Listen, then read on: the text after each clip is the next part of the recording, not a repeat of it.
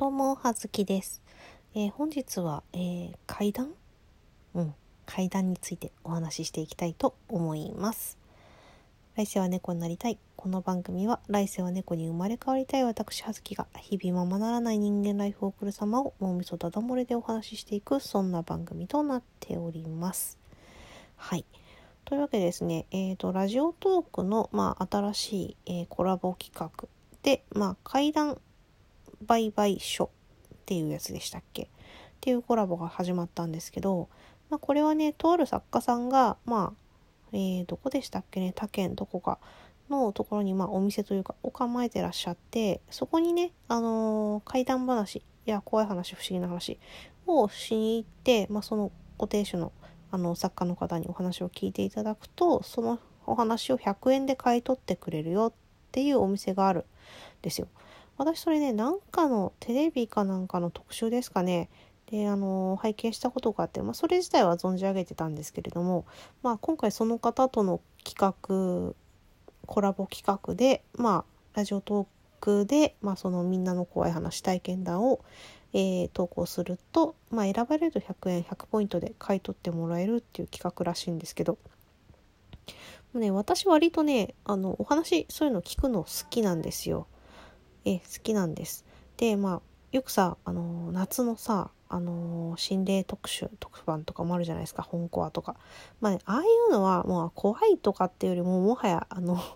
笑ってツッコミを入れて、えー楽しくあのね毎年拝見してるんですけど、まあ、それ以外にも本とかで読んだりとかうんそういうのを結構毎年夏になると、まあ、そういう怖い系の話系の本とかいうのを1冊2冊買って、まあ、一人でね怪談フェアをしてみたりとか、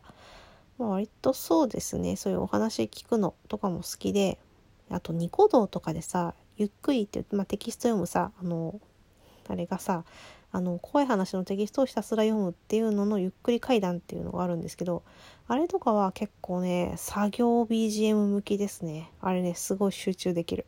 うん。でも割と結構そういうのね話聞いたり読んだりとかそういうの好きなんですね。なんで、まあ、今回この企画によって、まあ、皆様の実体験怖い話がいろいろね聞けるんじゃないかなと思うとそれ、まあ、おこぼれに預かりたい気持ちでちょっと楽しみにしている企画なんですけれども。あの私あのラジオトーク内でもあの海電波放送局、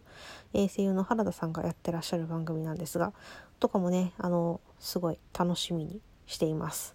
そういうのを聞くのも楽しい。なんなんでまあ本人私自体はそんなに実はあの 特に霊感とかあのないと思いますしあのそんな怖い体験話いっぱいそういう経験があるわけじゃないんでちょまあなけなしなけなしのね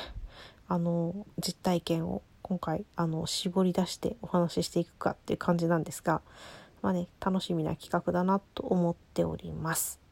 まあ、そんなわけで私のお話をしていきたいんですが、まあ、これあの前にもどこかでお話ししたことはあると思うので、まあ、話の触りだけは知ってるよみたいな人はいるかもしれないんでまああの特に別に怖い怖い話ではないので、まあ、つらっと聞き流していただきたいんですけれども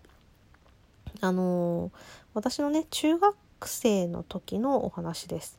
え中学生の時まあ中学1年生とかだったかなと思うんですけどあの私あの今でもありますえっ、とあの京葉線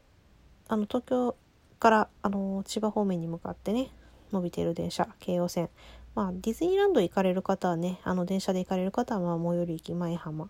でまあご存知かなと思います。あとは葛西に臨海公園とかもありますからね。まあ、そこの電車の沿線のあの新浦安駅からあの前浜駅の間にありますえーっとまああれですかね順天堂大学病院の、まあ、ちょい手前ぐらいにまあ電車乗ってると見えるんですけど、えー12階建ての高層の、えーまあ、団地があるんですね。まあ、そこに住んでました。そこがね A 棟から F 棟まで、えー全部で6棟がこう中庭みたいなスペースをぐるっと囲むように立ってる、まあ、割と大きい団地なんですけど、まあね、そこのね C 棟に住んでたんですね私。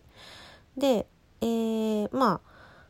で夏休みですね。まあ私酔いっぱり自堕落な人間なのですぐあの休みがねあの 長い休みとかあるとね速攻であの昼夜逆転生活にしてしまうようなね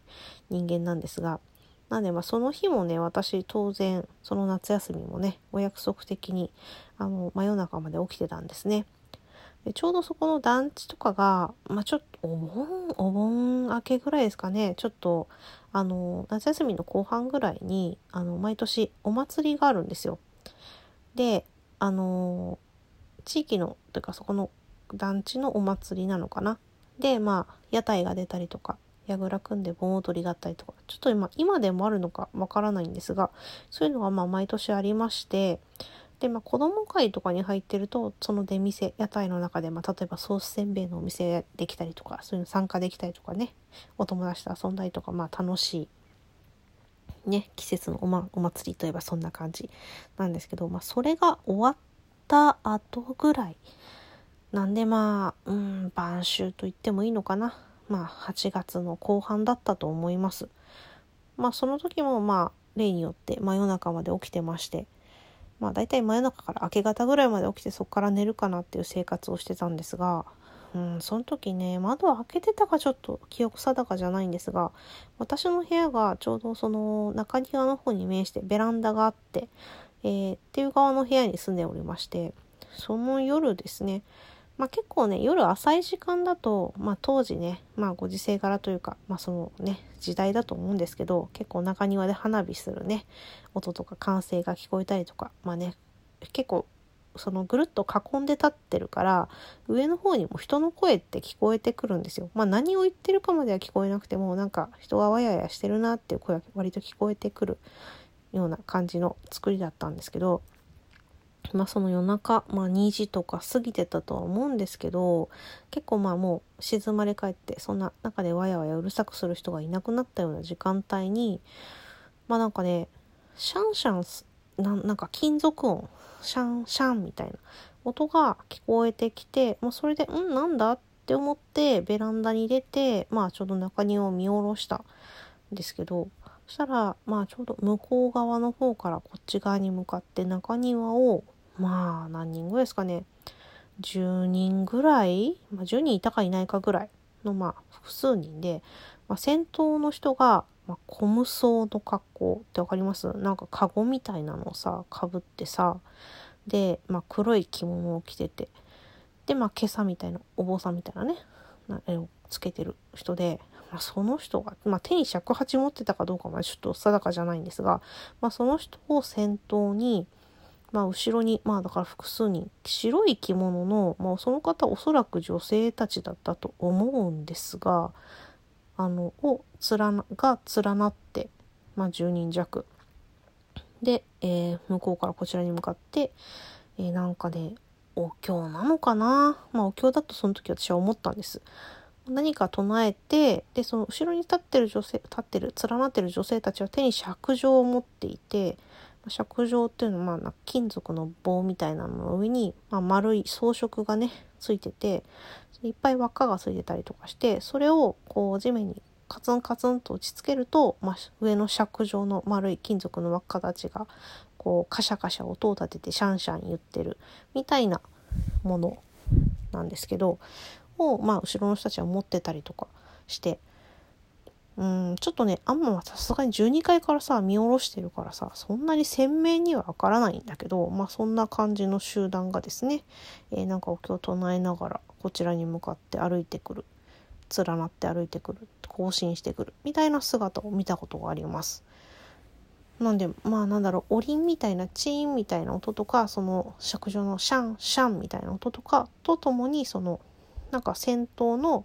おそらく男性の方が何かお経かな？何かを唱え唱える？と、まあ、後ろの人たち女性陣が、まあ、復唱するみたいな感じだったような気がします。っていうね集団の人たちが、まあ、こう連なって歩いているよっていうのを見たことがありまして、まあ、別にその当時ね別に私怖い何あれと何あれと思ったけど怖いなっていう感じはしなくて。むしろなんかあこんな夜中なのになんかご苦労様ですって思った。なんかご苦労様ですってななんだろう。まあなんか修行してるのかなっていうふうに思ってあなんかこんな夜中までやるんだ。大変だなみたいなふうに思った。記憶がねあるんですよ。まあそれをすごく覚えていて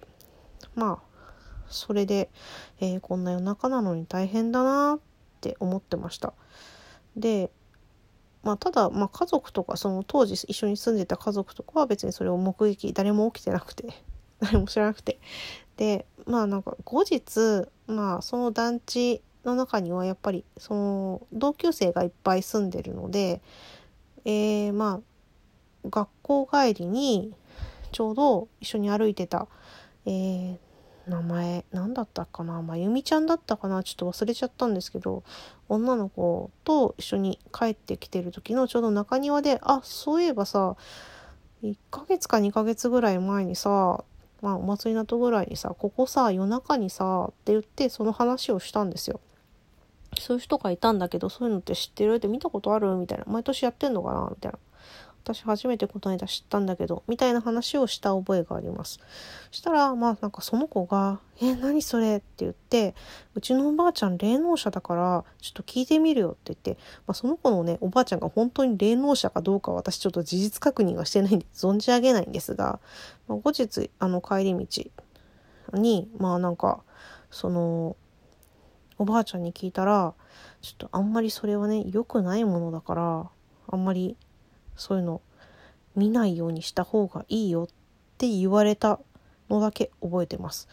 まあ別にその時全然ね嫌な気持ちはしなかったんですけどねまあなんか夜中に大変だなって思っただけだったんですけどなんかねすごくなんか折につけそのことを思い出すんですけどまあよ良いものだったのか悪いものだったのか分かんないですけどあれ本当に何だったんだろうなっていうのがもうずっと長年の十数年十数年どころじゃないね。のあの思い出深い記憶になっております。本当にあれ何だったんだろうね。まあ誰に聞いて教えてもらえるもんじゃないけど。